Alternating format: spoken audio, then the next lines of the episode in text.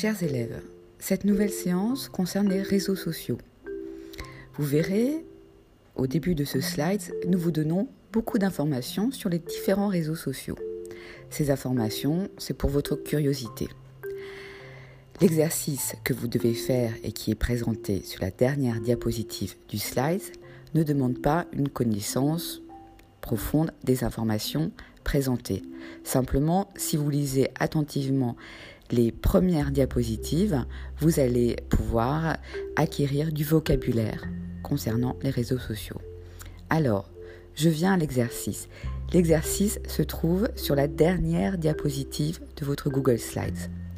Il s'agit d'une vidéo dans laquelle nous vous demandons de répondre à certaines questions.